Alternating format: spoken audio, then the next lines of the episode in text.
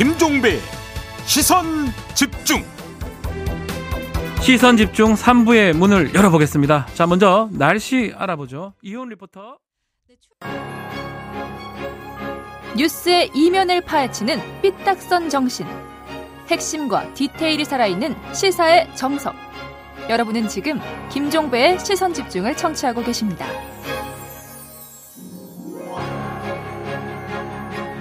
시선집중 3부 시작하겠습니다. 지난주 화요일 공식 선거운동이 시작되면서 대선 후보들을 직접 만나보는 대선 주자를 만나다 인터뷰를 시작했습니다. 김동연 새로운 물결 후보를 만났고요. 오늘은 이재명 더불어민주당 대선 후보를 만나 뵙겠습니다. 자, 14일 앞으로 다가온 대선, 어떤 전략으로 임하고 있는지 솔직한 심정 또 현안까지 두루두루 질문을 해보겠습니다. 자, 이재명 후보님 나와 계시죠? 네, 유능한 경제 대통령 후보 이재명입니다. 아, 예.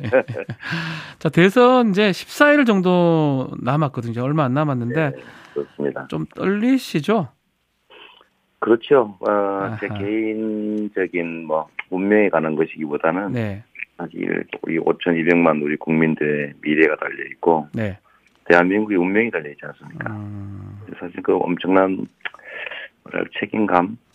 압박감을 느끼죠. 네, 여론조사가 납득이 안 된다라고 인터뷰를 하셨는데 또 어제 여론조사는 또 나쁘진 않았던 것 같아요.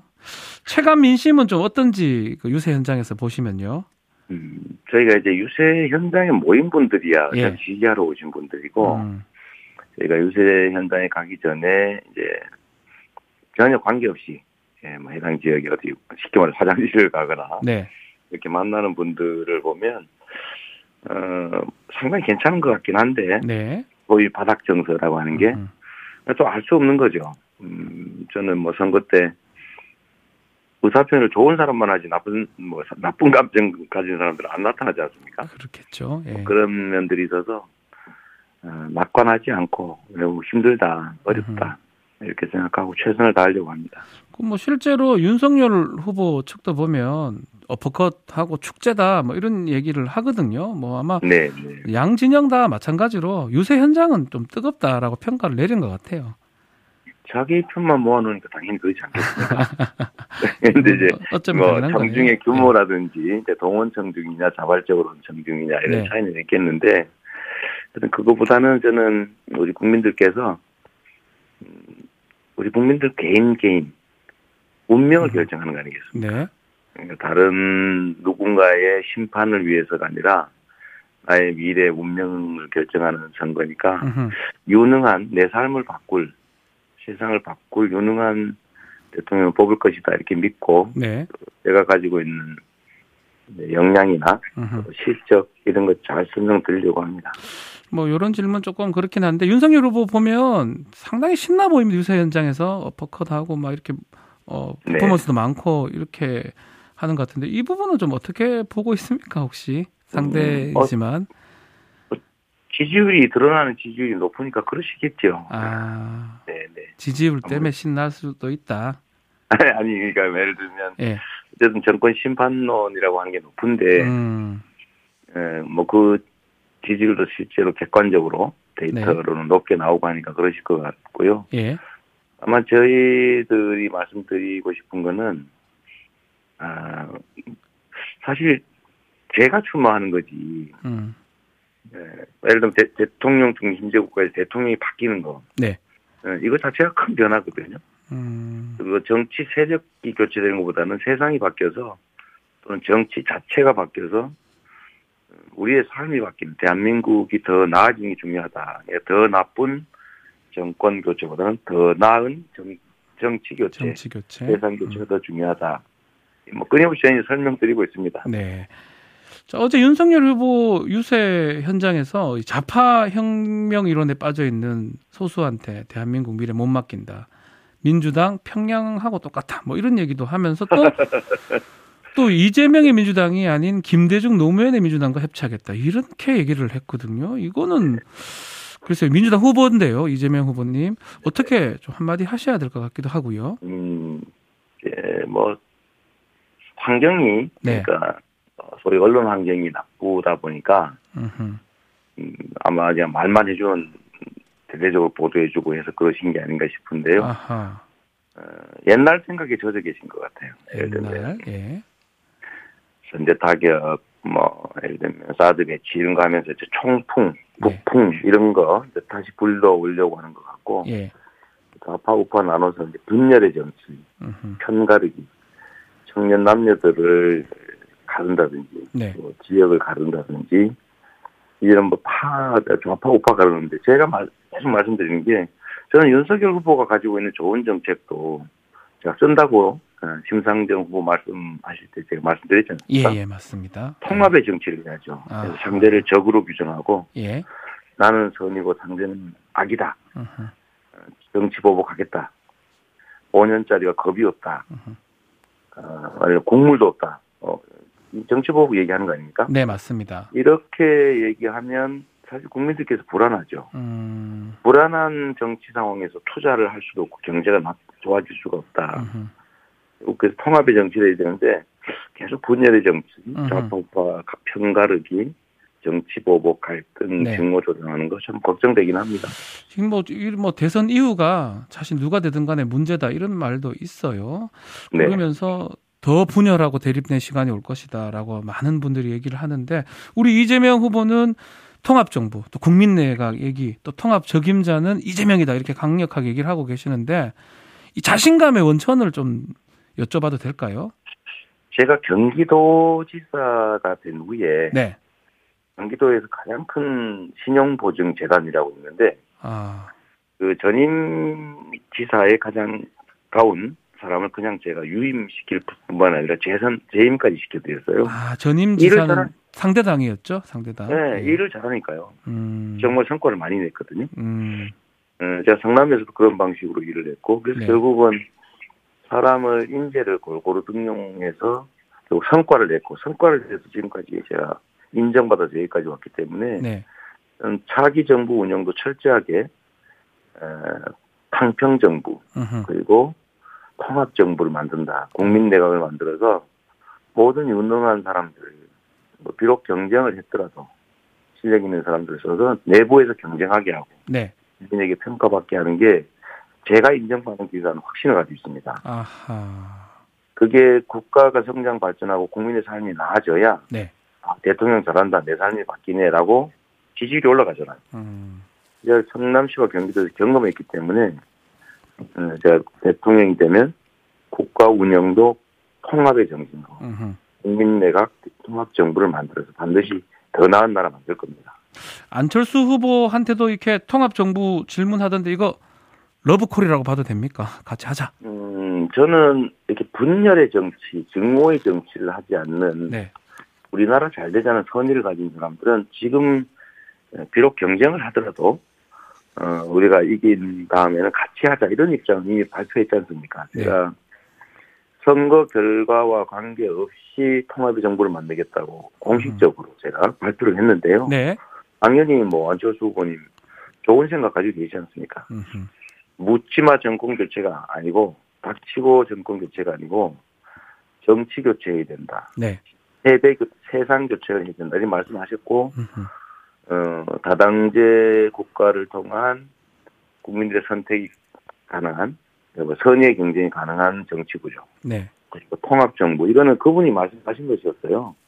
그 점에서 우리가 일치하는 점이 있기 때문에 꼭 안철수 후보에서가 아니라 분열에 정치하지 않는 모든 정치 세력을 함께 하자. 그러니까 러브콜이라고 할 수 있겠죠. 우리 TV토론 네. 다음에 주제가 정치잖아요. 이거 네, 말씀을 네. 좀 하시겠네요. 그러면 금요일날 TV토론.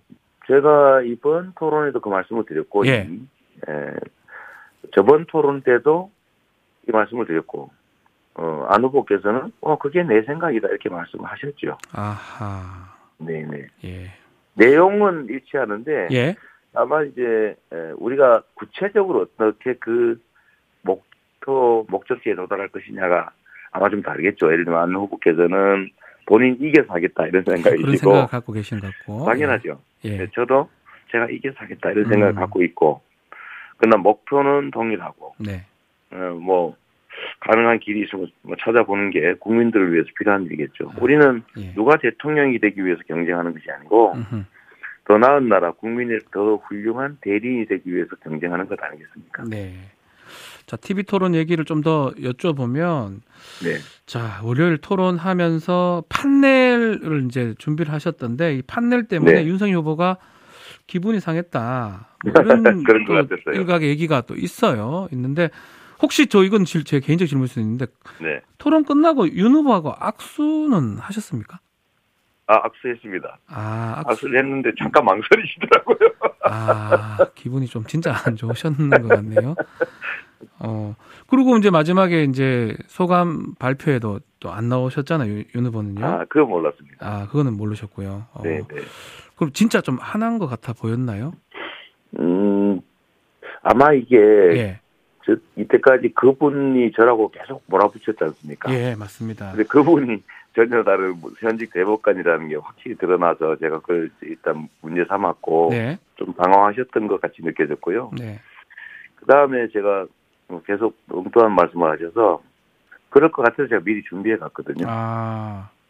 아니 저는 아무 발언이 없는데 아니 어떻게 윤석열은 죄가 많은 사람이다. 우리가 카드 하나면 죽는다. 네. 영장 치면 바로 죽는다. 이런 말이 그 녹취록에 나오잖아요. 그렇죠. 저에 대해서 아무 말도 안 나오는데도 그 녹취록을 근거로 저를 막 공격했는데 이제 그 녹취록이 나오니까 그건 헛소리다. 네. 자기한테 불리한 건 헛소리고 자기한테 유리한 거는 근거가 되고 그러는 걸 보고 제가 아니 무슨 검사 출신이 그러십니까? 제가 너무 답답해서 그랬던 거죠. 그렇죠. 근데 마지막에 그거 토론하는 과정에서 네. 이재명 게이트 얘기가 나왔어요. 지금 보도에 따르면 그게 있었던 거는 같고요. 다만 좀 시기는 다른 것 같긴 한데. 아, 그게 제가 얘기를 들어보니까요. 네. 그 제가 재판받은 얘기를 그렇게 말한 거였어요. 아, 당시 대법원 재판이 있었으니까요. 대법원 재판, 네네네. 대법원은 그냥 제가 대장동과 관련돼서 허위사실을 공표했다. 예. 5,500억 벌었다는 말이 거짓말이다. 예. 그거 제가 기소당했잖아요. 예. 그 얘기를 했던 겁니다. 그 얘기를 이제 대장동 게이트라고 얘기를 했는데. 알겠습니다. 뭐 그 부분도 하여튼 계속 논란이 되니까 좀 질문을 드렸고요. 네, 그 사실은 이 사건은요. 네. 윤석열 게이트입니다. 왜냐하면 자, 이 범죄 집단에게 종잣돈 마련하도록 수사해놓고도 봐준 사람이 윤석열 아닙니까? 제일 큰 공헌을 했죠. 네. 아버지 집을 팔았지 않습니까?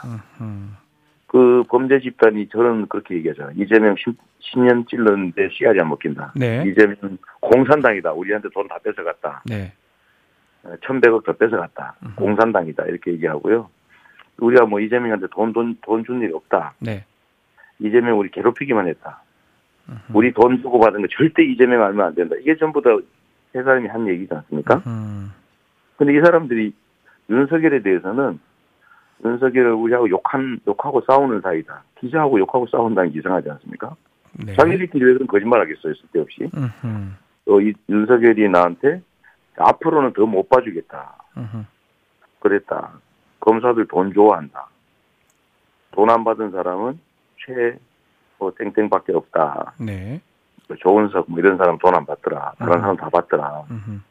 윤석열은 내 카드 하나면 죽는다. 영장 나오면 바로 죽는다. 그런 얘기를 했는데 객관적으로 보면 네. 누가 의심받아야 됩니까?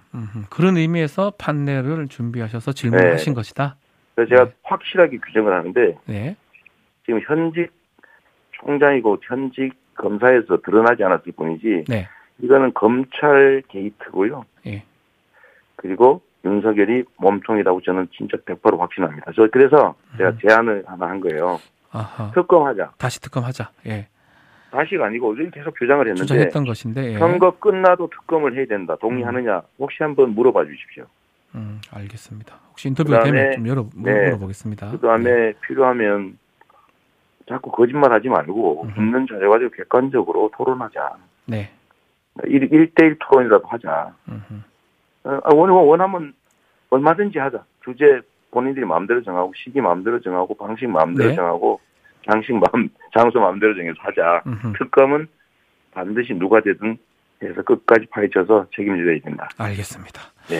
자, 토론회 중에 또 나왔던 얘기 중에 이게 또 네. 지금까지 좀 논란이 되고 있는데 기축통화국 발언 이것도 네. 한번 얘기를 좀 해주시면 좋을 것 같아요.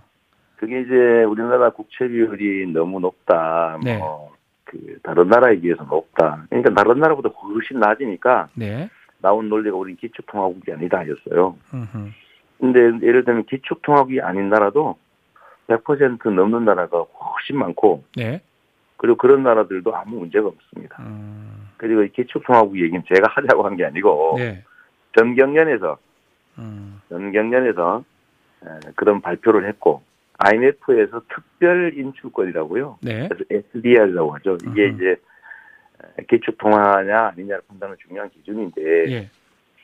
거기서 SDR의 이 원화를 포함시키는 검토를 이번에 합니다. 네. 근데 그건 이제 전경련에서 한 것이고요.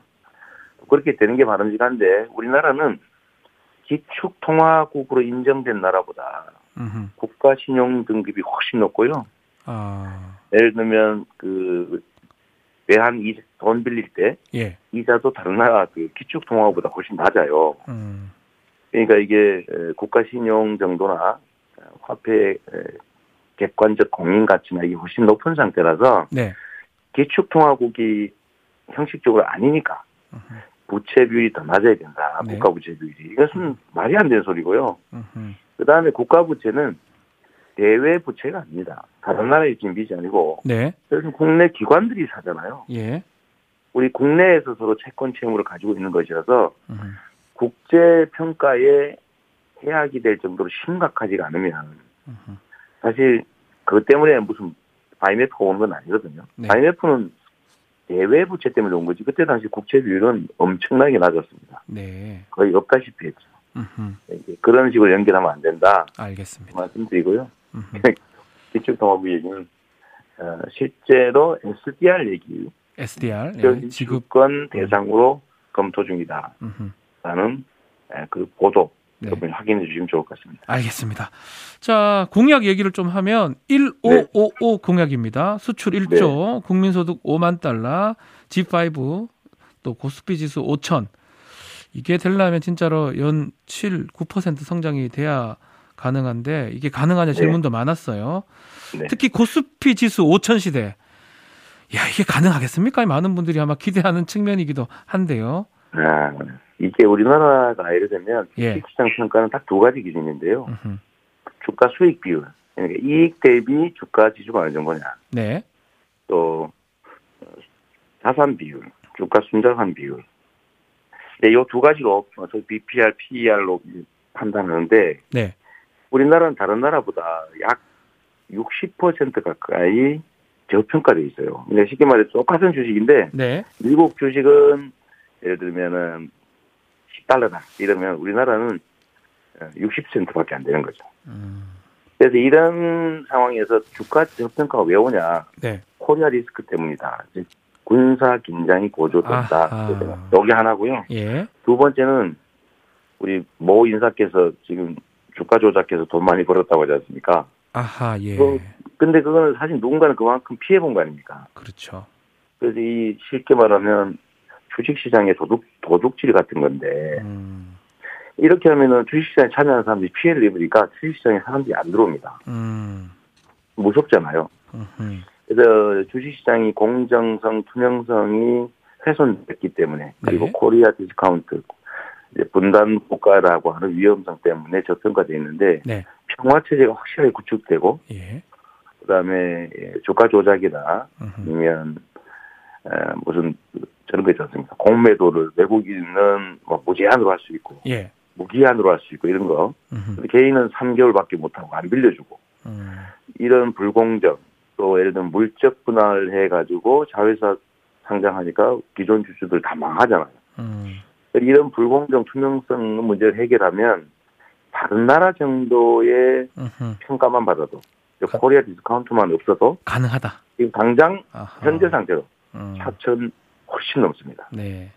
그리고 이제 우리가 말씀드린 것처럼 신성장 산업으로 정부가 대대적 투자를 통해서 네. 우리 산업 체제를 개편하고 신산업을 만들어내고 이런 요소가 더해지면 저는 5천 그렇게 어려운 게 아니라고 보죠. 네, 가능할 것이다. 그 말씀이네요. 가능하게 만드는 것이 리더의 능력이죠. 아하. 가만 예배를 두고 지켜버린 게 아니고요. 이 질문도 좀 드려봐야 될 것 같아요. 네네. 월요일 밤에 어쨌든 추경이 통과가 됐고 아마 오늘부터 네. 소상공인들한테 300만 원씩 순차 지급이 되는데 이제 네. 누가 대통령이 되더라도 네. 추경은 바로 필요한 상황인데 그렇죠. 문제는 기재부 문턱을 참 넘기가 어려워요. 이 보관이 혹시 있을까요? 어떻습니까? 사실 이제 직업 공무원들은 예. 내가 책임지겠다니까 해라라고 지시하면 다 따릅니다. 아, 네, 저는 경기도까지 다 경기도 마찬가지잖아요. 다들 예. 권력 권한이 있지 않습니까? 분산된 그렇죠. 권한들이. 예. 근데 책임을 지고 싶지 않은 거예요. 그거 내가 결정했으니까 내가 책임을 져야 되는데. 네. 너 왜 그렇게 너 있을 때 그렇게 많이 부채 비율이 올라갔냐 네. 이런 소리 듣기 싫은 거죠. 그래서 그럴 때는 지시상으로 해주면 명확합니다. 지시로 해라 그냥 지시 내리실 것이다. 딱 명시적으로.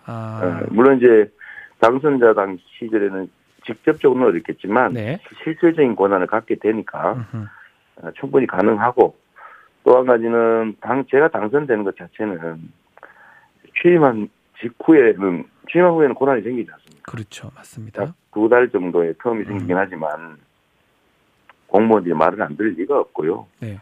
또 한 가지는 제가 명시적으로 50조 원 충당해서 신용 불량자들 예. 신용 대사변한다. 채무 채권 다 인수해서 탕감하고 채무 조정해서 다시 정상화하게 해드린다. 네.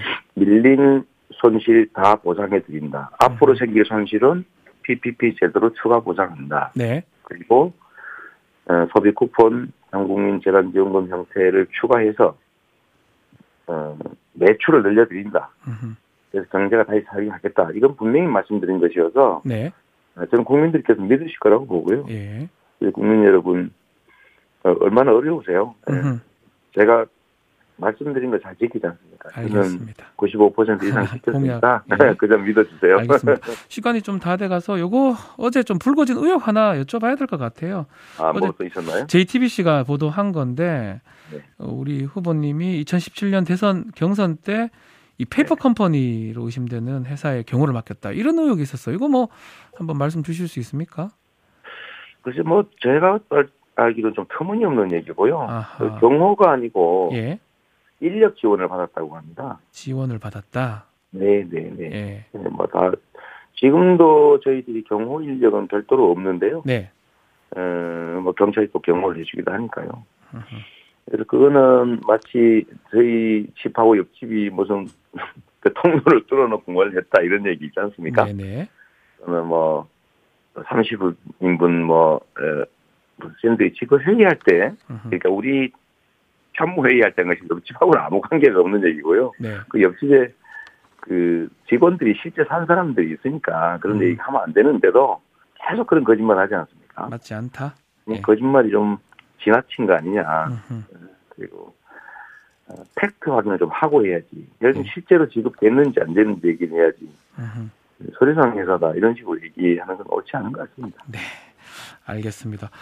많은 말씀을 좀 들어봐야 되는데 시간이 좀 다 돼가지고 여기까지 들어야 될 것 같습니다. 자, 하여튼 항상 화이팅 하시고요. 건강도 조심하시기를 바라면서 자 여기서 마무리 짓겠습니다. 고맙습니다.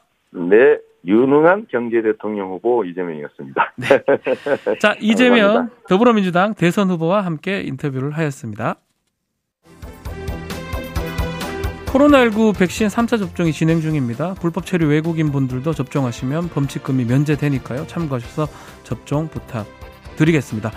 자, 오늘 유튜브 연장방송이 준비되어 있습니다. 저는 잠시 후 사법 논담으로 다시 찾아뵙겠습니다. 자, 오늘 시청해 주셔서 감사합니다.